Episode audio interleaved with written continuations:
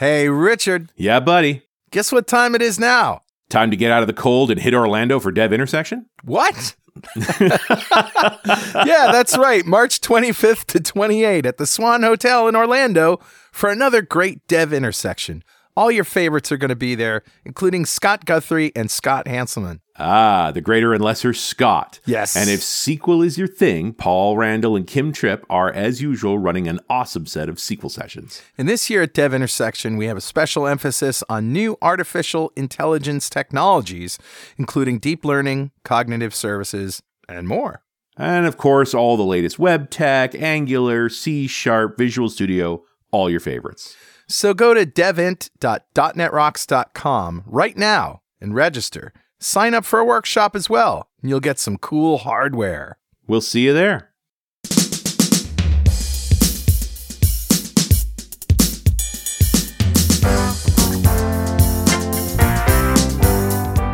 Welcome back to .NET Rocks. This is Carl Franklin, And this is Richard Campbell.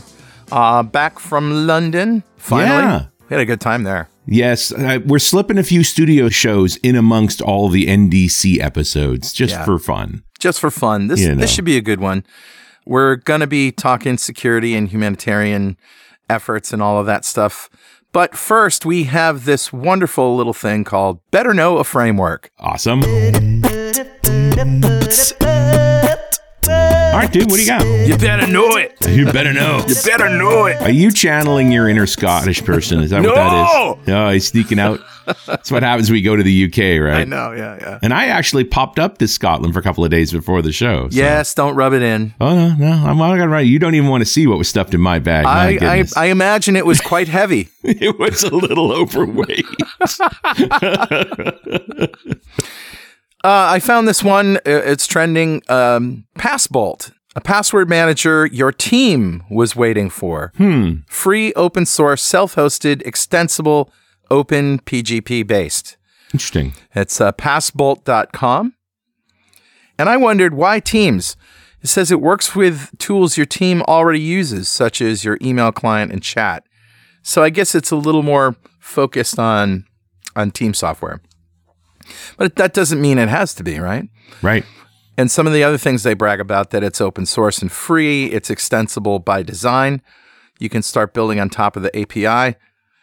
It's got open security standards like GNU PG to authenticate users. Uh, really good tools and well tested. And they say it's free as in freedom, 100% open source, no strings attached. Yeah. Community edition is. It looks like they're gonna have an enterprise edition at some. Oh, well, there you go. Yeah, it's That's- fine. You know, that's good to everybody's got to start somewhere, and it's certainly worth uh, taking over spin. Do you use a password manager? No, I mean, uh, it's es- essentially um, what I do is I keep a secure document locked Yeah. away somewhere that I can easily search when I need to find passwords, and I and I don't actually put the passwords in there. I just put the password hints. Right. So Your- the your passwords I remember, and I just have a, a a document under lock and key. I get it.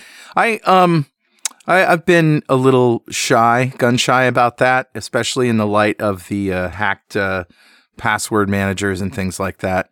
Yeah. But I'm willing to be talked into it. Yeah, the pa- I I switched over password manager a number of years ago, and it just wouldn't. You know, the fact that I simply don't know my passwords, like they're all different. I don't know them. You know, it just takes makes life a whole whole bunch simpler.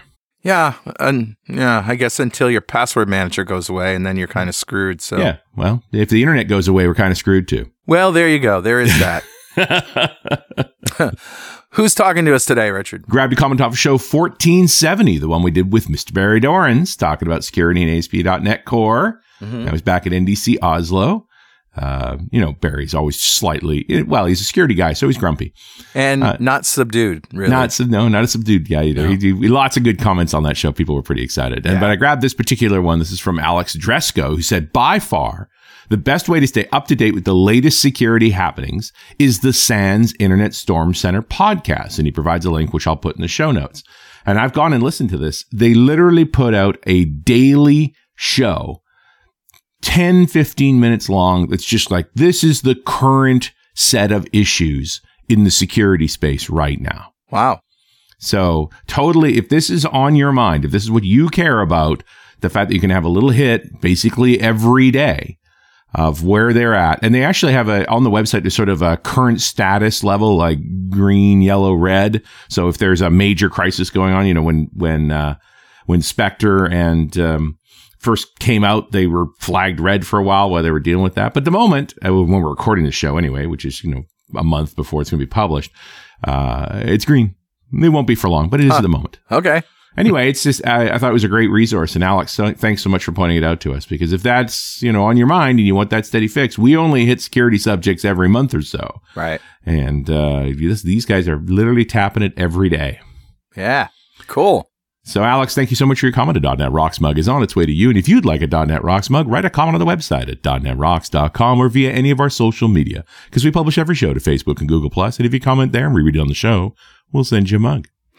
And definitely follow us on Twitter. I'm at Carl Franklin.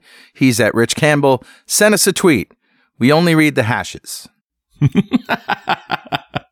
Trust me, they're safe. They're safe. All right, let's introduce our guests, Cameron Birge and Tarek Dawoud. Uh, Cameron, as the Microsoft Philanthropies Humanitarian Response Manager, has the responsibility for coordinating across the company the provision of resources to external agencies providing humanitarian relief during sudden onset humanitarian disasters. As with others on the team, he also has a portfolio of other engagement areas with nonprofits to include awareness on data privacy and cybersecurity issues. Uh, Tarek Dawoud is Principal Program Manager and Architect in the Azure Active Directory Customer Success Team. Tarek works closely with customers who are deploying Azure AD identity scenarios to help them design and implement their solutions to their employees or consumers smoothly and securely. He is an 11 year veteran of Microsoft, 10 of them in the identity division. Welcome, guys. Huh, thank you. Thank you. Now, uh, um, who should we start with? Cameron, I, I guess I, would just like to sort of introduce the topic of the show. This is obviously something near and dear to Richard Campbell's heart. But um, how did uh, how did you guys meet? How did how did we get here? You and Richard, I mean. That's a great question. I, even, I feel like it was an email in an inbox somewhere. Yeah, well, it all actually starts with our friend Jill Tennant, isn't it? I was at the yep. NetHope conference representing Humanitarian Toolbox, and uh, Jill was there representing Microsoft Philanthropies, along with a bunch of other folks. And, uh, you know, you have a coffee and a conversation. And uh, this particular topic about security and its issues around not for profits came up. She says, you know who you should talk to? You should talk to Cameron.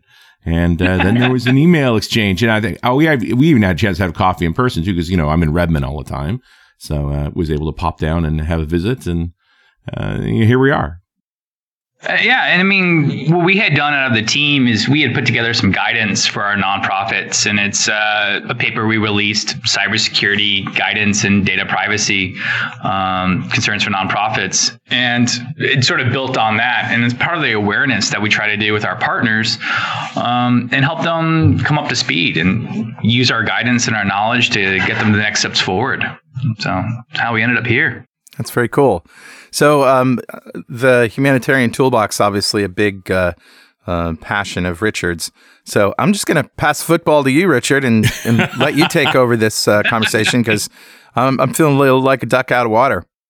Well, eh, one of the reasons I care about this topic is that we are collecting contact information for our donors, the developers that contribute to our projects. You know, there's a lot of conversations that go on and there's a, there's a liability tied into that that I don't know that, that your average nonprofit person necessarily thinks about. Right. Uh, do you, I mean, does that come up with you, Cameron? Like, are, are you sort of reminding them that this is an issue? We are. I mean, we it comes up throughout the industry. Um, we there's and obviously like any industry, there are some that are more advanced than others, but it, it definitely is we're trying to raise awareness to ensure that the leaders um, and managers understand that this is something they need to be aware of and that they in the end they're going to hold some responsibility for. I think we've all seen it in a lot of nonprofits and a lot of companies are the same way where the attitude by some uh, senior managers can be well that's an it issue. I don't need to worry about it. Computers just work. Um, well it's actually not the case anymore. It, they need to actually understand how they're operating um, and what policies they're following and ensuring those policies are meeting both legal standards and the expectations of their donors um, and the liability they have for their beneficiaries. So it's part of that whole awareness uh, conversation piece that we're trying to have with them. Yeah, I think there's a couple of angles to this. Um, the first one is um, don't be a stepping stone. What we're seeing in the um, security industry is that hackers try and bash their heads against big enterprise customer security. They're having resistance, mm. and they try to work their way down the stream. So they will go under a, against a small nonprofit that's working with a bigger nonprofit that's working with a big enterprise to work their way up by compromising the smaller one, then sending phishing emails from that one to the bigger one to the big enterprise. And so no nonprofit wants to be a stepping stone in a, in a hack attack.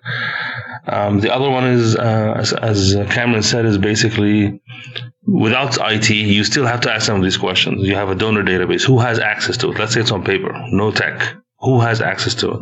Right. And then you have a management database and people that are sensitive information about people's troubles and life worries and thing, sicknesses and diseases and things like that. Who has access to it as well, regardless of tech, right? Yeah, it, it's an interesting angle. It's just a conversation in general. Uh, do you feel like not for profits are targeted sites for hackers or are they just drive bys? Hmm. It can be both, and I think a lot of it will depend on the operations of the nonprofits. Mm-hmm. Some nonprofits work in very sensitive areas. Um, in those areas, the reason they're sensitive is because they're targeted by what you could call malicious actors from a wide spectrum of backgrounds who are going to seek access to that information.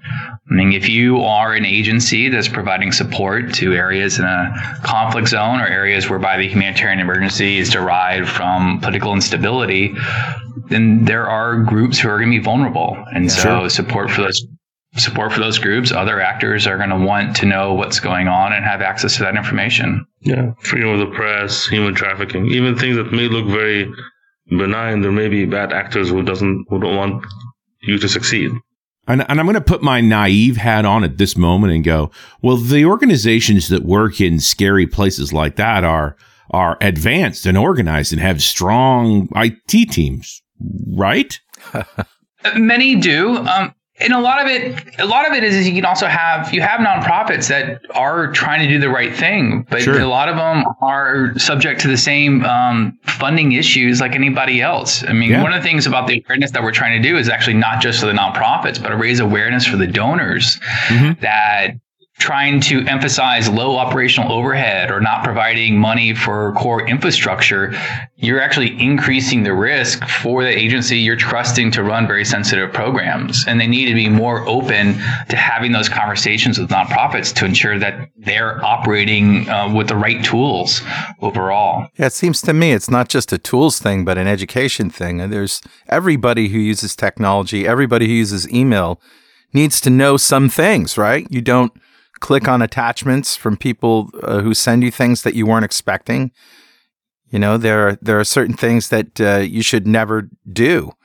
Mm-hmm. Uh, they just make common sense. I mean, and that's how that's how they get in. You know, this, the pose as your friend or your or your mother or your brother or your sister or aunt, and they say, "I just saw this on the internet. Thought you might be interested." You click on it. You have no idea what you're clicking on. You know, and then, of course, when you do get there, something pops up that says, "Hey, you have a virus. Uh, click here to clean it." Oh yeah, there's a, that's brilliant. I've actually spent uh, quite a number of years in the industry in the field, and you know, we you would end up in remote locations and with wonderful uh, national staff who are, I mean, honestly, working their butts off. But sometimes the agencies need to sit down to ensure that they have a modern understanding of the tools they're being asked to use and the risk of those tools, and a lot right. of times that can be lacking. I also want to tie it back to the local community charity. You know, I got to think there's a certain number of listeners out there, software developers, you know, maybe they work with their community club or their church group or something like that. They are also holding on to data. While they may not be targeted by black hats, they're certainly vulnerable to drive-bys and, and they have the same basic data concerns.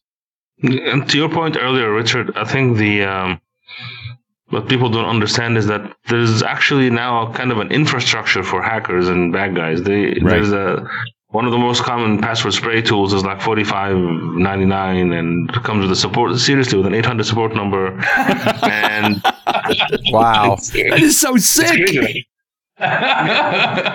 So and this is so you don't even have to be. It used to be that you have to be this you know smart CS student who know knows a bit about hacking or something. And now it's so much simpler. You actually just order stuff and you, you buy it. It comes with the most popular you know password spray list. But if you want to upload your own custom one, you can give it, and it runs it and it gives you which password succeeded and which ones failed against an endpoint, whatever the endpoint. I would love to hear Wow. report that support conversation. Yeah. So what, is- what site are you trying to break into? Let me try. Yeah, let's see if I can do it for you. Oh yeah, we're we're we're at the in, we're inches away from hacking as a service. My goodness.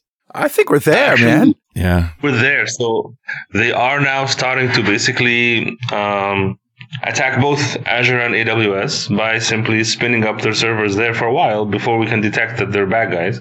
And they're starting to, because we're, st- we're starting to use intelligence in our ability to detect attacks. It's no longer simply, oh, password, you know, we don't have a hard lockout concept in, for example, most of Microsoft's identity solutions. We actually have a kind of a smart lockout where we kind of detect the pattern to see is this just a user who has a phone that's got an old password and simply hammering away, or is this a bad guy trying to um, hack into your account? And Right. they're starting to now build machine learning um, solutions on top of these clouds to run them against our uh, endpoints to basically build their own conclusions about how we are detecting them. So we're almost there as a hacking as a service. Yeah. Wow. Yeah. No. It, it, it's you. You, Tarek. You're describing an arms race to me too. That you're clearly, you know, the public cloud providers, the Azures, Amazons of the world, are gearing up and arming up and getting more sophisticated. But it sure sounds like the attackers are too. Absolutely. And that sort of goes back to the conversation we have with these agencies, which is, I mean, what are your turning to an organization like what are your core competencies? Mhm. I mean, if if you're not actually an IT oriented organization, then what steps have you taken? Are you are you using cloud solutions and then relying on somebody who's got more experience on this to handle it and, and keep you secure, or are you trying to do it all yourself? And Right. there's nothing actually wrong with doing it all yourself, but do you have the right skill sets Exactly. to ensure that you're doing it correctly. And if you can't answer that last portion, then you really need to look at the first portion. There is an argument to say that every company is now a software company in, in one sense, but let's not have that argument this time. Let's just because because it's an you know I think it's an interesting angle, and I'm sure it'll just alienate a certain number of people. Hmm. but there you you're using the internet, you have computers, your your your donors and your volunteers and your management all have smartphones, so they're all carrying computers with them all the time. There's a an issue here, one way or the other. And now that we've sufficiently scared everybody, what do we do about it? Yeah, and in particular, I'd like to hear some stories, both of uh, you know some attacks that have happened and how uh, people have fought back. We have examples, um, I- obviously without names, but um, so we're putting in some really cool technology. Uh, I think uh, commercially we call it identity protection, for example, in, Yeah. on the enterprise side. But it's also actually backing even the consumer side, like you know your Xbox Live account, your Hotmail account that you don't you don't pay anything for. So we're still trying to protect with the same technology, and um, we have examples. Uh, Alex Weinert, uh, head of identity security in our division, he he gives talks at like uh, RSA conference and uh, uh, gray hat conferences, um, where he shows an attack on a school, basically where a hacker had uh, was trying to basically password spray the school, and how we were able to immediately distinguish his attempts to log in from the students, and then slowly block him while keeping the uh, the students. So basically, he may be trying the same account that is actually successfully logging in with the same password, but he would get a response that it's a failed login, and the kid would be allowed to log in. So it takes a lot of um, smarts to actually get there because it's not simply oh IP detection. It's a combination of things that we call you know your login profile Yeah, but success story because we were able to detect the attack, block it, prevent it, frustrate him to where he stopped and walked away, and then the school was never even aware that this was happening altogether. well, that is a success. So you didn't let him know he'd been caught. You let him continue to try, but no password to give was ever going to work. Exactly until he gave up. So basically, and Love he it. on. on Yeah. Yeah, I, I think I, I, I like that approach. It's like not tipping your hand that you've been seen. Rather, this go ahead, waste your time. There is no password that's going to work for you. Hmm. Yeah. Yeah, it's a very it's a very interesting game of cat and mouse. So they Sure. also have their own detection mechanisms to see, for example, if you return a 404 or a 401 um, as a response, um, are you taking longer on certain 401s than the others? Because Right. they try to guess from that that this is maybe an indicator that the username was right but the password was wrong, or that both were wrong. And so there's a lot of uh, effort we do on our part to also make sure that when we when we're bluffing, we're actually responding at the, what looks like exactly the same time and the same way that we do when we're actually responding correctly. It's a very sophisticated game. Um, guys, hold that thought for a minute while we take a moment to hear this very important message. We've all come to expect that distributed databases can't be both globally consistent and scalable. But what if you didn't have to make trade offs? What if you could have a fully managed database service that's consistent, scales horizontally across data centers, and speaks SQL? Introducing Cloud Spanner, a mission critical relational database service from Google Cloud Platform. Built from the ground up and battle tested at Google for strong consistency and high availability at a global scale. Learn more about Cloud Spanner online at g.co slash getspanner. That's g.co slash getspanner. And we're back. It's .NET Rocks. Carl Franklin and Richard Campbell talking to Cameron Birge and Tarek Dawoud about uh, security, in particular what they're doing about uh, managing uh, break-ins and hackers in nonprofits. And uh, not just nonprofits, but this sounds like uh, you guys have got some good strategies for dealing with all kinds of of, uh, of attacks. Well, I mean, it- it's not really strategies. It's, I mean, there are some overall steps that we we are advocating for that nonprofits and other humanitarian organizations should be taking, and actually just industries and everybody should be taking in general. Um, and sort of like there's five key areas that we highlight, and you'll notice none of them are actually about using a specific technology. It's about actually your practices and your policies. Yeah. And like the first one is, is like don't create your own standards. This work has been done. Yeah, known um, problem. Known problem. I mean, we we advocate we, the message we're giving out is the use of the NIST framework. Uh, and what that allows you to do in that framework, which is a U.S. framework, um, but it works around the world. It, all it is is it sits down and has you walk through what's important to you, where your respons- responsibilities are, have you self-identify your weaknesses, and then try to figure out what it, what order you need to go in to start addressing. Because you can't fix everything all at once. Nobody has the resources and time for that, and we know that. And not everything is necessarily the highest risk. So it's about help you walk through and be a guide and be a reference you turn to later on, and, and that's like step one um, that we advocate for. And like the next one is again, partner up, join coalitions. Um, we are where we there's a nonprofit we know that they ended up having an unfortunate uh, cyber intrusion. It took them months actually to go ahead and remove the intrusion off their network. In the process, though, they actually ended up having a relationship with a security firm, um, and they wish they had had the relationship before. And the Right. firm was great, really helped them walk through. And they later figured out, and the advice they started giving to others in the coalition was hire a partner with hours, guaranteed hours, to do one of two things. Either one, if you have an incident, they're already on contract to come help you out immediately, uh, bring in professionals. And if you don't have an incident, they'll help you with your rehearsals. Like, so how do we practice a, a future event?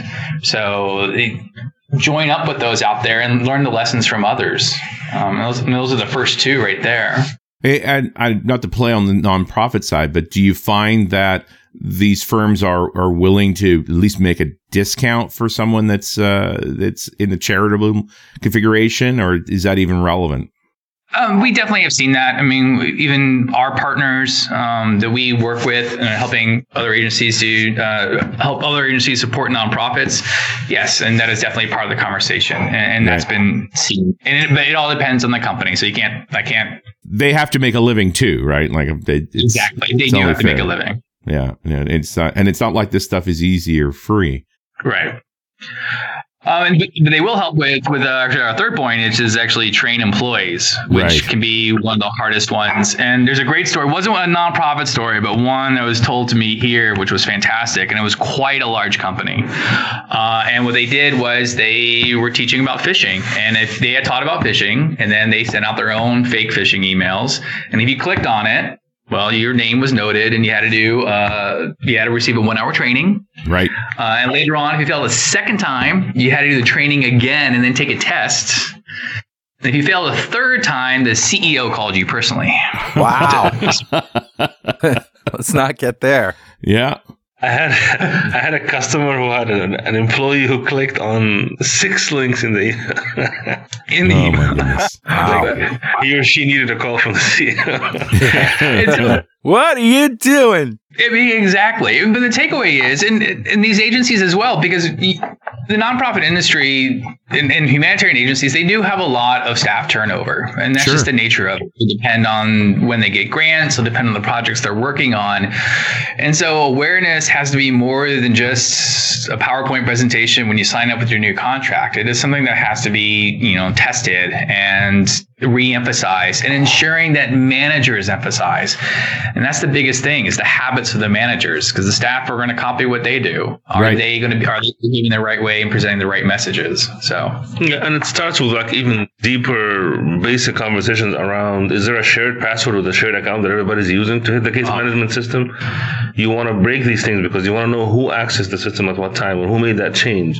And these, again, these are non-tech conversations. Yeah. flat pen and paper, who you would would you have wanted to know who's making the changes? And so, um, having these conversations, and I think there's also like basic postures about, for example, um, your privileged accounts, the things that set up your, let's say, you're completely cloud presence, and um, we're not even going to stick to Microsoft Tech, so Office 365, Google Apps, whatever you're using to just establish your basic collaboration software like email and things like that. The people who set up this, the privileged accounts, you should have multi-factor authentication on all of them. That's just the period. so even though about all this advanced uh, intelligent stuff, there's a way simpler. Way before that, there are very simple steps you can take on a very basic level to protect. These are the, you know, the root admins, the guys who can set things Yeah. up. These accounts have to be protected. It cannot be just a password between the bad guy and the th- and the thing. it's a very common conversation on on my the other show on RunAs Radio, the IT show. This whole just enough administration, and you know, rule Yeah. number one is as an admin, you know, thou shalt not web surf using an administrator account. You have a domain account like everybody else. You use it, Wow, good. Exactly. And they granularize the administrator account, so there's no super account that anybody uses anymore. It's like, are you you know running working on the file servers? There's a file server administrator account like that granularization, so that you're only in those accounts to do the specific things you need to do, and then get out. And uh, you know, just so that they and you're right, all that two factor stuff. It's like this account is used intentionally. It's also heavily scrutinized.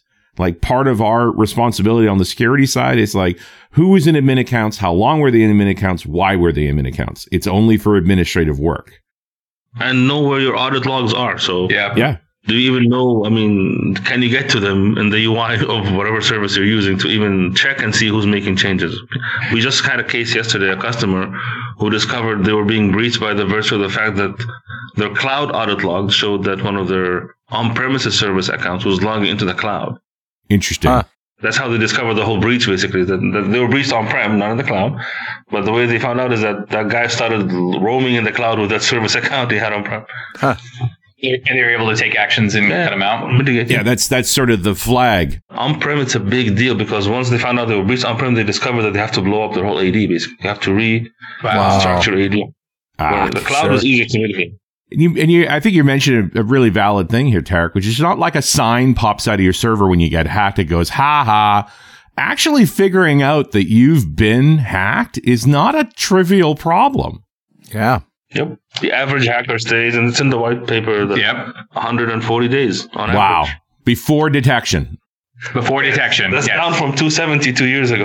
it's actually now down to half, but still, that's a lot of months, right? and then even after detection, it takes you it'll take you months to recover. Sure. But it, you know, you should, when you see something suspicious like that account misuse, you got to understand it's probably been going on for months before you finally saw it. Mm-hmm. And that's why when you hire these firms after the fact, they come in and the first thing they try to do, they may not actually tip their hat or um, let the bad guy know that they're in. They just because they want to know how far has he been moving or she has been moving around. Are Right. they they've been around here for a while? What servers have they been into? And so Yeah. they have to actually watch for a little bit before they actually start blowing things up. Yeah. They, and of course, your reflex is to immediately lock everything down. But then, Which you you Yeah. have to operate. You have to still Yeah. exist. You still have business operations going on. yeah, you, you can't get to do that. And it's sort of it's part of also um, the last two points that we emphasize with nonprofits. I mean, that's the resilience point, like Tarek was talking about. So, I mean, what are you going to do if this does happen? Do you have the capacity to actually recover operations? If somebody has brought in the famous USB drive from their friend in the field and plugged it into your network, are you going to be able to recover uh, from that? And then also an area that is growing is the insurance area.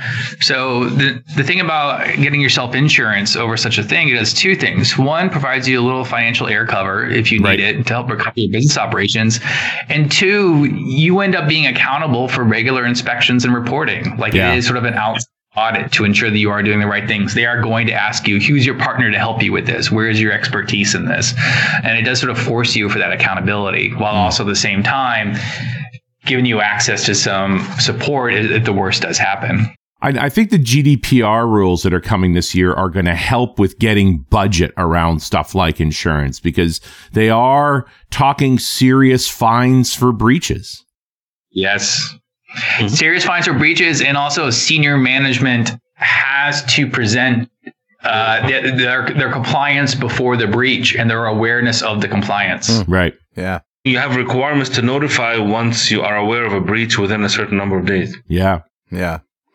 Hey, Richard, Yeah, buddy. guess what time it is? Ah, it must be that happy time again. Yes. It's time to announce a new product to help you hack biometric fingerprint readers. It's called the X-Hacto knife. Oh, no. It's very effective, but the setup process can be a bit uh, difficult. Bloody? I think I saw that in a movie somewhere. Anyway, Easier to do with gummy bears. no, it's true. You could dig, you heat up a gummy you're bear not so it's nice and to soft. give away those secrets, Richard. they did it on Mythbusters. I'm just saying. All right. Gummy bears. It's actually time to give away a DXperience subscription to one lucky member of the .NET Rocks fan club. Become a UI superhero with DevExpress UI controls in libraries and deliver elegant .NET solutions that address customer needs today and leverage your existing knowledge to build next-generation touch-enabled solutions for tomorrow. Whether it's an Office inspired application or a data centric analytics dashboard, DevExpress Universal ships with everything you'll need to build your best without limits or compromise.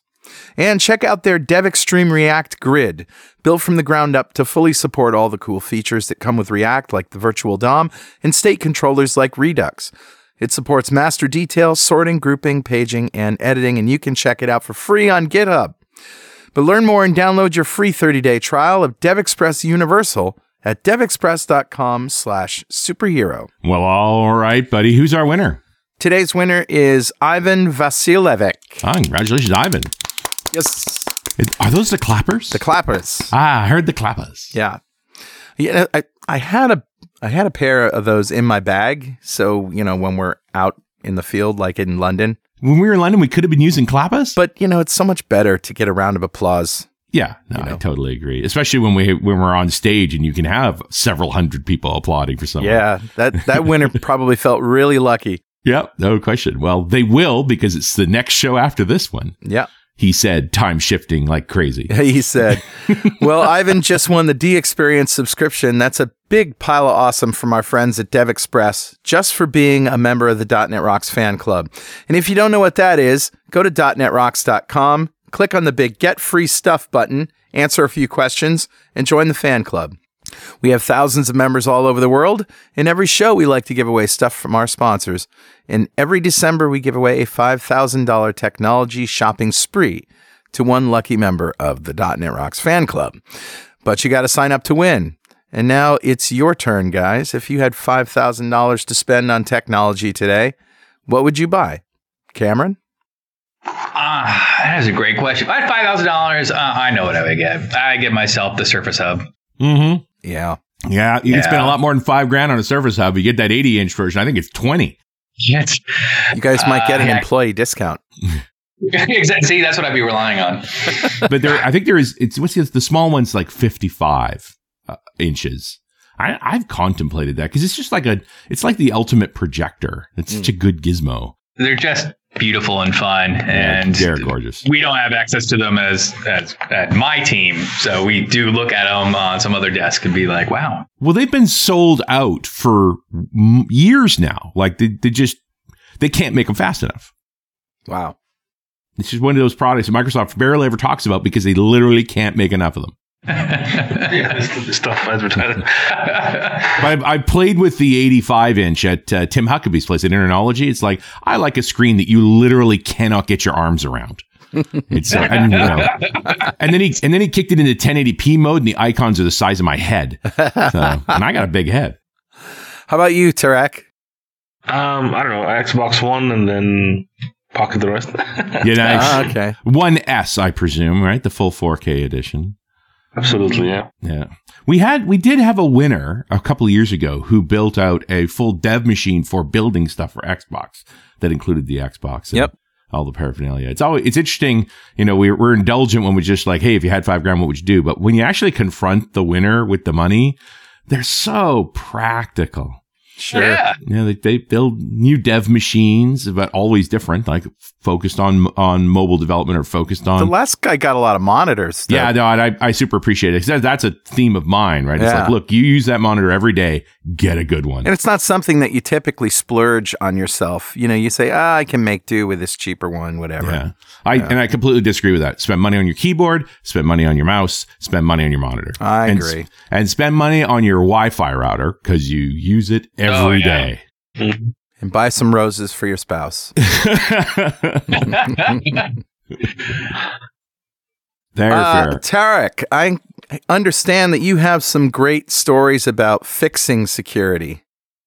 Um, sure. Um, we have uh, examples of um, customers who were breached um, on premises who were able to get back to being operational because we have um, solutions. For example, uh, most people get to Office 365 uh, with either cloud accounts or on-premises accounts. Right. On-premises accounts, you have a few options. You can actually use a federation server so that the authentication comes down to on-premises and then you authenticate and then you go back to the cloud. Or you can synchronize your password hashes, not your passwords, your password hashes, because Yeah. everybody freaks about, oh, my passwords are in the clear text. No, they're not. a hash is a one-way mathematical operation. So, but um, with this one customer specifically, um, they were um, um, attacked by the WannaCry, Petya, uh, ransomware stuff Oh, uh, yeah. in the summer, and they were completely debilitated. Um, they were telling us these horror stories about how they're sitting in the IT operations center and the screen, they're just all, the screens they're looking at are all going to turn black, black, black with the thing popping up in front of them. Th- Those are the machines they're trying to use to look after all the other machines. Wow. Um, and because they were using the password hashing technology, within the first two days, they were able to simply switch the cloud authentication from the Federation server to the cloud so that at least all their collaboration software, Exchange, SharePoint, they can still continue to function just fine. And while they worked on, okay, let's nuke AD and start over and new domain controllers or let's restore from backup. And that, that process takes a good week Wow. just to get back to where you have your core servers up and running, your file servers, your, and so on. Um, another customer who didn't have that for that same week, they were basically using Yahoo emails and Hotmail and Gmail because they had no collaboration infrastructure, right? They couldn't authenticate to their own email. So they had to basically go use personal email. Like, I'm going to WhatsApp you this information. Yeah. Uh, big difference. Yeah, no, huge, huge difference between between the two, and it's it's interesting to see what gets exploited and what doesn't in that particular scenario. Now, with a WannaCry, it's an outage. Like you find out your attack because you're broken. Just briefly tell us about that. WannaCry? Um, so it was ransomware that was basically um, it was I mean it was actually came out uh, a few weeks ago that it was designed actually to attack some um, accounting popular accounting uh, software in Ukraine but of course, as with these things, once they are in the wild, just like normal viruses and diseases, they just go everywhere. And so um, it showed up in the UK very heavily, and it brought down part of the health system. Actually, it, it crippled the hospital, a few, several hospitals actually, mm. uh, because the thing, the mal- malware itself, once it gets to a computer, tries to um, gets to root level access, kernel level access, and then encrypts your drive, and then pops up a ransomware message that says, you know, if you want this content, pay this much. Um, and it does that, and it was just very irreverent and just very um, crazy that it, it, actually it typically wanted to target end user or consumer PCs, but it was actually moving all across the network. That was basically doing this to your file servers, your print servers, everything. It yeah. was just running wild. Domain controller. If it landed anything, it would just lock it up and pop up that link. And so um, that just became very debilitating for a couple of our customers, uh, and we had to work very close with the cybersecurity team to actually help them get back on their feet. A lot of those things resolve themselves by the people just giving in and paying the money. How did uh, how did you guys undo it? Most of the big enterprises they did not pay the money. I mean, maybe individuals did, but most of the big enterprises, what they had to do is basically um, you go. First of all, you find and if you're doing proper AD backup, then there's a copy of your domain controller a few days old that it doesn't. So you bring that back up first of all, so that you don't have to um, re-establish accounts for your users with new passwords and new everything from scratch, and then teach everybody their new credentials. That's a yeah. big hit. Sure. So once you can restore your AD backup, then you start bringing your file servers from clean again, one by one by one. If you had backups of those, good, then you can restore the data there again, a few days old. But the whole key point is identifying when you were first infected. Exactly. Now, the good thing about this one, because it was such a bad ransomware, you knew when you got first infected because it didn't give you any time. It yeah. was just running crazy. So, um, but yeah, a more subtle attack, you would have a harder time figuring out the point in time where the ransomware was on your network. And yeah. those things, how was that spread? It was spread by email. I think the first, yeah, the first, the first attack will come through a phishing attack with an uh, attachment or right. a link that you click on and will install it on your machine. But yeah. then it spread horizontally through the LAN very quickly. Yeah, it's interesting how those initial breaches happen. Like they're and they're quite intelligently targeted these days. It seems like they there are good lists of real email addresses of senior people in organizations, so that you're not just randomly bombing emails. You you, you tend to get it sent to the right person from the right person, so that they they click on it. I mean, the issue is is it happens, especially some of the larger ones, and we've heard the stories, but you'll have hack teams that have decided to target you and they they will use they, will have social analysis being done on the key senior right. staff and they will be looking at your public persona and then that way they'll know your kids names and then that way the links are about pictures right. of something relevant that looks like it's from a friend of yours so they're sitting there and they're working on your profile to ensure that they're targeting you specifically when they've decided to go after an organization are there services out there that you can forward suspicious emails to and say, is this a phishing attack or not?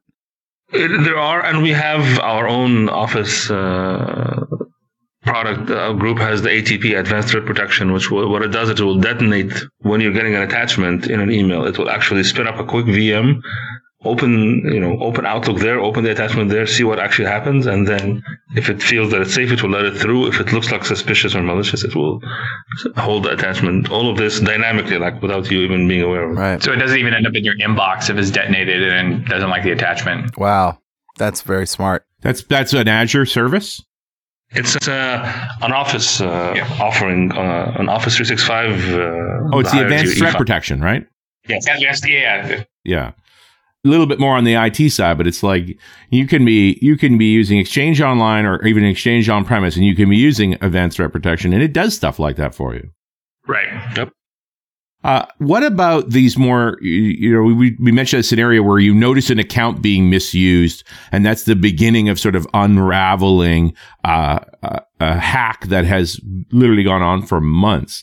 Like, what is the correct sort of process, or can you walk us through a scenario that you've been through to clean that up?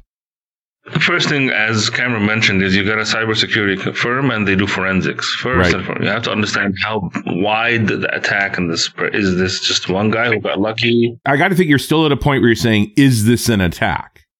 But more importantly, how far? What is the attack? So, uh, Right. for example, I'm I work with a customer who was compromised. The bad guys got in um, through a regular, uh, typically um, external account.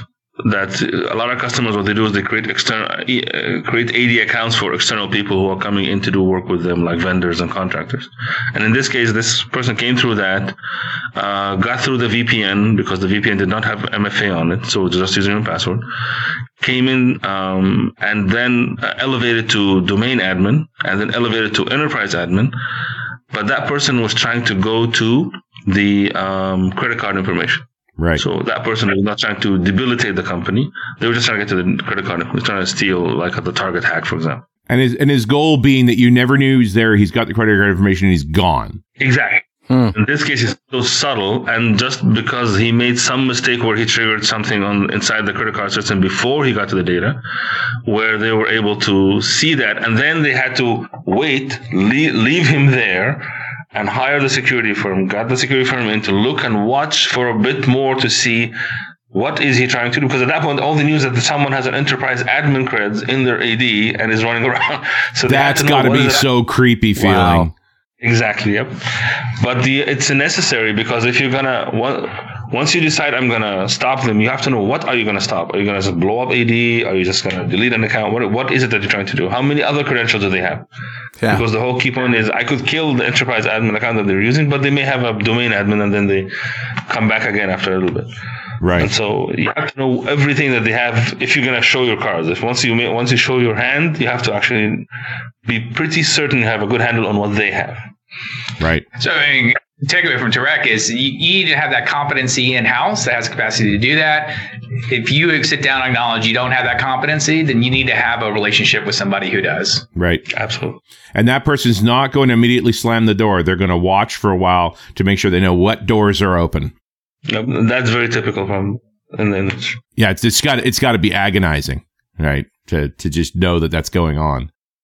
And one thing I wanted to mention, especially for developers, since the audience, uh, a lot of the audience is developers, is Yes.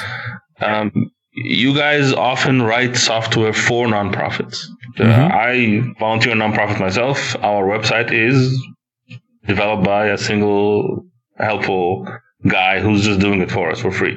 Nice. Uh, but um, understand that you're also part of the security question and the security answer or the security problem, which is um, uh, from small things like, uh, for example, the credentials that are used for the DNS registry, just the registrar that has your www.nonprofit.org. Yeah. Um, you set it up for them. What do you have MFA there, multi-factor authentication, or is it just username and password? For those who are not aware, one of the um, Bitcoin alternatives, Ethereum, was compromised because not from uh, an attack on their servers or a DDoS or anything, the hacker was able to take over the DNS account, and then he just redirected all the traffic to his site instead of. So very subtle, didn't come anywhere near their infrastructure. He just went for the account that has the DNS registry in. Wow. Um, so you have to basically, as a developer, to think about this whole pipe. The DNS records, where are they? The website, the infrastructure that's hosting the website, what is it? Um, and keep an eye on the vulnerabilities of your stack. There's no perfect stack. All stacks get compromised and hit. And if you write something for someone using Apache version, whatever, IIS version, whatever, keep an eye on the, the vulnerabilities and keep them patched. Don't leave them with something that's you know five years old running on the web because that makes them leaves them very exposed. And it, goes back to also the, the managers of the nonprofits. When you actually have these volunteers and they're motivated and they're excited, that's great. What are they building for you? And are you, as a senior manager, aware of possible risks that this work can expose you to? So have you taken the steps to mitigate it? Are you ensuring that volunteers' work doesn't leave you more exposed? Sure. As gen- as generous as it might be, uh, is the OWASP list still relevant in this equation? The OAuth what list? Yeah, the, the OWASP top ten application security risks. Oh, OWAS, uh, Yeah. O W A S. Yeah. Freshly, re- you know, refreshed for 2017. Number one, still, still SQL injection. Yeah. Yeah, so those are still there. Yes, absolutely. And of course, it's a good question to ask as a person who's hiring a developer if he's aware of those. Does can he can he tell you what is the the S in STRIDE or the D, right? Uh, yeah. The STRIDE model for for security. Like, are they able to kind of if they're not aware of any of that stuff, you might want to worry, or you might want to have somebody, or you hire, or you get somebody to oversee what they're doing. Sure. I don't need every dev to be a security expert, but I do need a security yeah. expert around to at least, you know, have some oversight. And this is a call out also to um, folks in the um, security field or close to the security field. Um, nonprofits can help with can can can use your help if you can volunteer to help them look at their stuff, to um, evaluate their position, and so forth. There's a lot of need out there. Yeah, no, I I, I got to agree with you. Like it's it's a constant thing, and you know, I, I humanitarian toolbox has the distinct advantage of being tied to .NET Rocks and having guys like Barry Dorrans and Troy Hunt and other great security folks that are willing to donate their time to look at our stuff and tell us how we screwed it up. Yeah. Yep. So uh, last week we published a show with Scott Guthrie. He was talking about a really cool button on the Azure portal that you could push, and it sort of does all this analysis and comes up with this list of things that you should be doing. Um, yeah. Are there are there security uh, checkpoints in there too uh, in Azure that you can just say, "Hey, look at my websites, look at all of my my code, and tell me if I'm uh, exposing myself."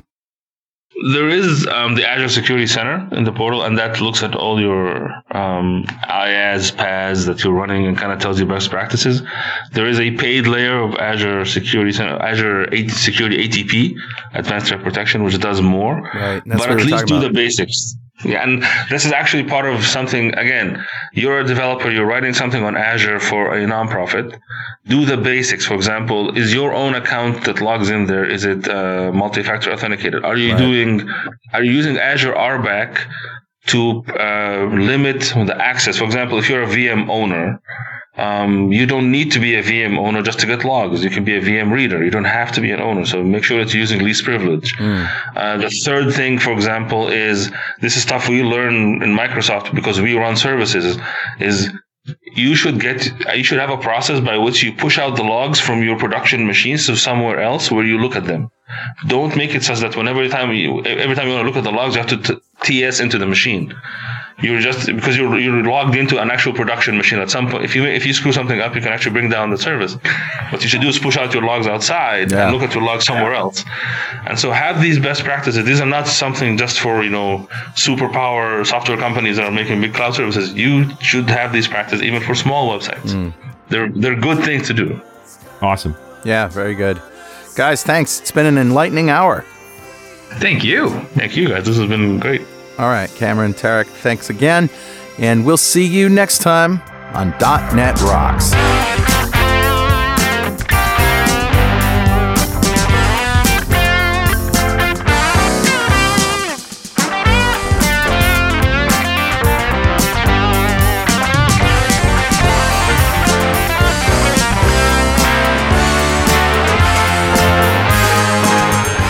.NET Rocks is brought to you by Franklins.Net and produced by Pwop Studios, a full service audio, video, and post production facility located physically in New London, Connecticut, and of course in the cloud. Online at pwop.com. Visit our website at dotnetrocks.com for RSS feeds, downloads, mobile apps, comments, and access to the full archives going back to show number one, recorded in September 2002. And make sure you check out our sponsors, they keep us in business. Now go write some code. See you next time. Yes,